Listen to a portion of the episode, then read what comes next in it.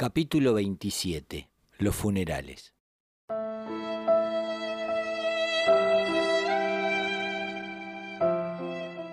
Con el resurgimiento de la aurora, la lúgubre noche había quedado atrás. La casa estaba completamente destruida a consecuencia del fuego. Las llamas ya habían cesado y la gente había conseguido cruzar la zanja para ver lo que había sucedido. Fue para ellos un espectáculo horrendo contemplar los restos carbonizados de siete cuerpos. Naturalmente, supusieron que se trataba de los cinco pandavas junto con su madre y el cuerpo del malvado Purochana. La gente se alegraba porque Purochana había pagado con creces su maldad, mientras que por otro lado lamentaban la desgracia que les había sobrevenido a los pandavas. Y entre ellos hacían comentarios como es obvio que ha sido un atentado instigado por el rey y su hijo. El minero que había construido el túnel para los pandavas se acercó también y vio cómo la entrada del túnel estaba completamente cubierta y oculta por los escombros. Se admiró de la astucia de los pandavas y sin perder tiempo regresó a Astinapura para darle a Vidura la noticia de que los pandavas habían logrado escapar.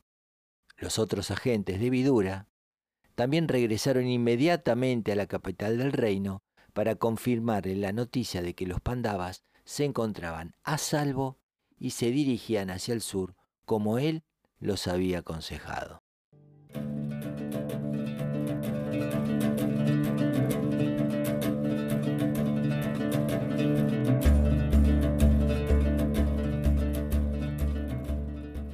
La noticia del accidente se propagó rápidamente.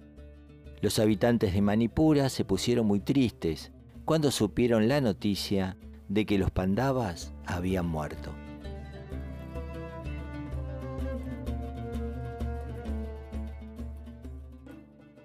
El corazón del rey Ditirastra se llenó de alegría en cuanto le llegaron los rumores de lo que había sucedido en el palacio que él había mandado a construir para los Pandavas, en Varanavata.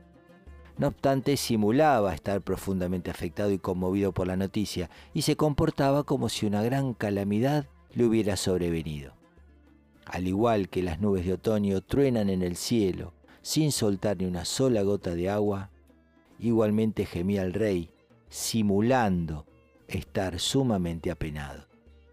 Inmediatamente el rey envió mensajeros a Varanavata con la orden de que celebrasen los ritos funerarios por la muerte de los Pandavas, y el tesorero del reino le mandó distribuir riquezas y ropa entre los pobres de acuerdo a la tradición.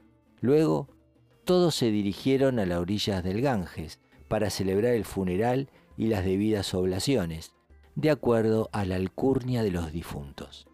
Vidura estaba allí con ellos. Él conocía a su hermano y sabía que su fingida consternación era sólo para aparentar tristeza entre los familiares y súbditos allí congregados. Sabía que en él moraba la falsedad y la malicia. Vidura también asistió al funeral junto con todos. El corazón de Vidura se conmovió viendo como Bhishma lloraba por la muerte de la esposa de Pandu y los cinco pandavas.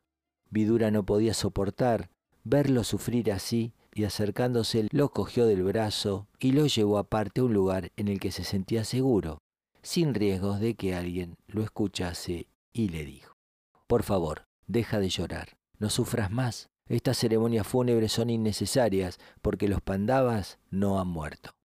Bhishma se quedó atónito al escuchar las palabras de Vidura el cual, a continuación, le relató la historia de lo que verdaderamente había ocurrido, y luego añadió, este complot fue planeado por el rey, su hijo Duryodhana y Sakuni. Ahora están muy felices porque creen que nadie sabe que ellos han sido los responsables, pero yo lo sé, y sé que los pandavas están a salvo, y que ahora se dirigen hacia Siddhavata, un bosque que se encuentra al sur del Ganges. Cuando llegue el momento adecuado resurgirán de la oscuridad como la luna llena, y llegará el día en que serán los gobernantes de este mundo. Pero debemos esperar, porque muchas cosas han de suceder aún antes de que llegue ese momento.